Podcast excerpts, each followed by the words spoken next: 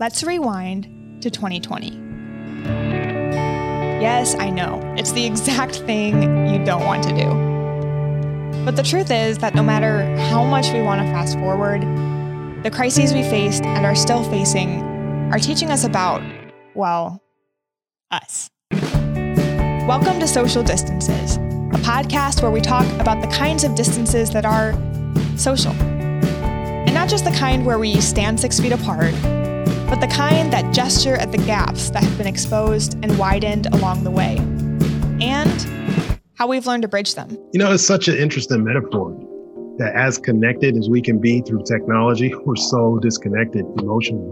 We got racial pandemic, we have a health pandemic, and like you said, we are experiencing it through our screens. That's the big struggle with this is that in times of crisis, we as communities have always come together.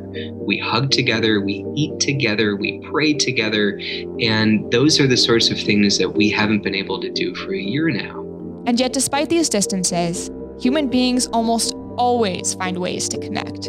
Yes, we've come together in new ways, and with new understandings of our relationships to one another where I feel that we were impoverished in some ways for not being among each other, we were enriched in others because um, the separation forced other kinds of other kinds of conversation. Being forced apart, we may actually have inadvertently forged new and unexpected opportunities to understand our role during this time, but also to understand the lived experiences of those around us. They don't think of themselves as being historic. They just think of themselves as this is me and this is my time. And I can't very well remember dates, but I can remember stories. I can remember how they made me feel. I can remember hearing it from another human being who, you know, lives and breathes just like everyone else. Now, what's interesting is we are not done with our story, we're still living through it.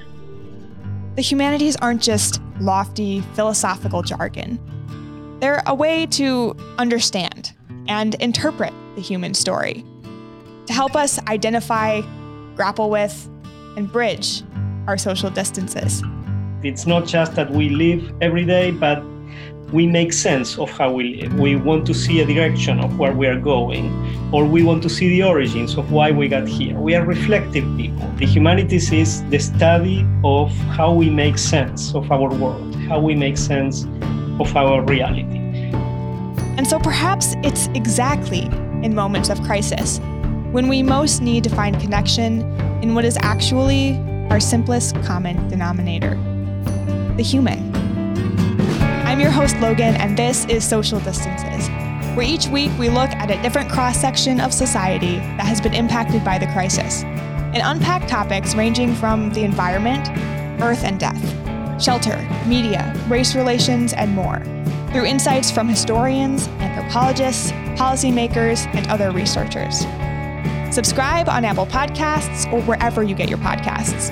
And check out the video edition on social media under at Midstory or at www.midstory.org. This program is made possible in part by Ohio Humanities, a state affiliate of the National Endowment for the Humanities.